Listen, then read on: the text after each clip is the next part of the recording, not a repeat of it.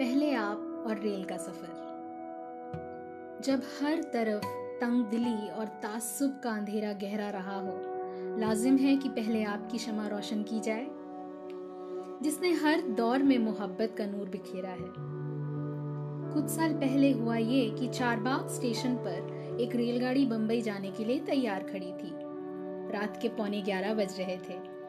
अक्टूबर के दिन थे। स्लीपर क्लास के एक डिब्बे में किसी तकनीकी दिक्कत के चलते लाइट नहीं चल रही थी।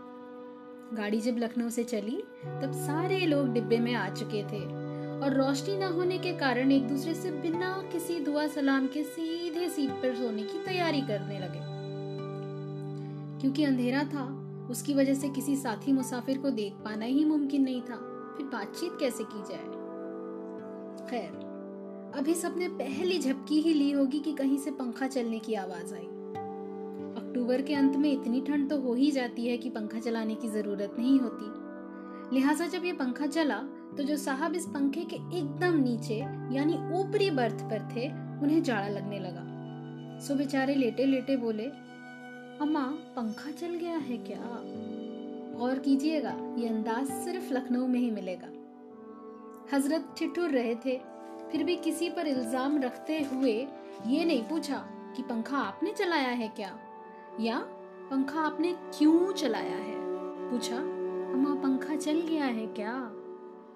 अभी इस जुमले के तहजीबी पहलू पर पूरी तरह गौर भी नहीं हो पाया था कि पंखा बंद हो गया और नीचे से एक बेहद विनम्र आवाज़ आई। मच्छर काट रहे थे।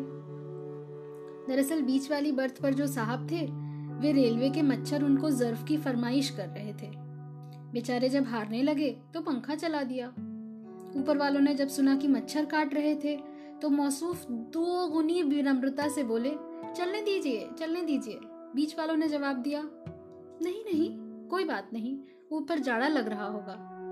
अब ऊपर वाले बोले अमा नहीं, मच्छर चबा जाएँगे।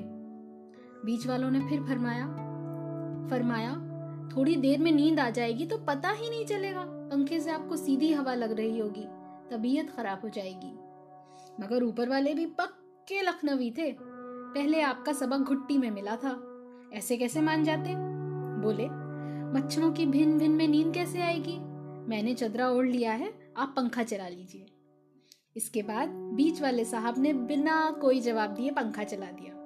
दूसरों के आराम का ऐसा ख्याल और कहाँ रखा जाता होगा? थोड़ी देर बाद सब चैन की नींद सो रहे थे। पंखा भी खामोश था।